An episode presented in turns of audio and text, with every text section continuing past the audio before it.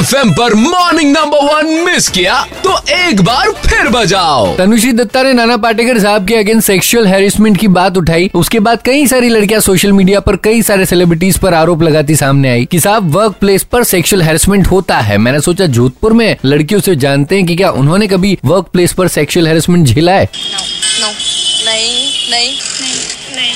अभी तक तो कभी नहीं भाई एक आध बार ऐसा इंसिडेंस हुआ है बट उसको बड़े इजीली मैनेज कर लिया। ये सब नहीं नहीं बोले जा रही हैं और फैक्ट्स कुछ और ही बताते हैं। एक सर्वे के अनुसार 80 प्रतिशत से ज़्यादा लड़कियाँ वर्क प्लेस पर सेक्सुअल हेरसमेंट की शिकार होती है। वहीं कुछ रिपोर्ट्स बताती है कि हर तीन में से एक लड़की वर्क प्लेस पर घबराती है कि कहीं उसके साथ सेक्सुअल हेरसमेंट का सीन ना हो जाए। तो क्या सच में ये फैक्ट्स झूठे हैं या फिर ये लड़कियाँ बोलने से कतरा रही है? इसीलिए हमने बात की कुछ लड़कों से कि क्या उन्होंने कभी कहीं सेक्सुअल हेरसमेंट देखा है? देखा है मतलब कई कलीग्स भी होते हैं नाम नहीं लूँगा मैं ट्राई करते हैं। बेसिकली मोटो उनका ही होता है कि यूज़ एंड थ्रो ये तो है नहीं कि होता नहीं है। मतलब बहुत सारे कलीग्स है जो करते हैं कोशिश करते हैं इस मैनर में कि इसको वर्कलोड इतना दिया जाए कि वो उससे हम पे डिपेंडेंसी बने तो हम उसको यूज़ कर सके। मैंने अभी तक तीन चार कंपनियों में काम किया है। वहाँ पे भी मैंने देखा है की कोई ना कोई किसी न किसी तरीके से लड़कियों का एडवांटेज उठाने की कोशिश करता ही है। तो अगर चाहते हैं कि वर्क प्लेसेस पर सेक्सुअल हेरसमेंट ना हो तो रेड एफ़ पर हम तो यही बोल रहे हैं बोल बेबी बोल क्योंकि बोलने से होगा। बाकी क्या रीजन है की सेक्सुअल हेरसमेंट के मामले सामने नहीं आ पाते हैं, लड़कियाँ बोल नहीं पाती है। कल मॉर्निंग नंबर वन में सुनना मत भूलिएगा। Red F M morning number one presented by H D pet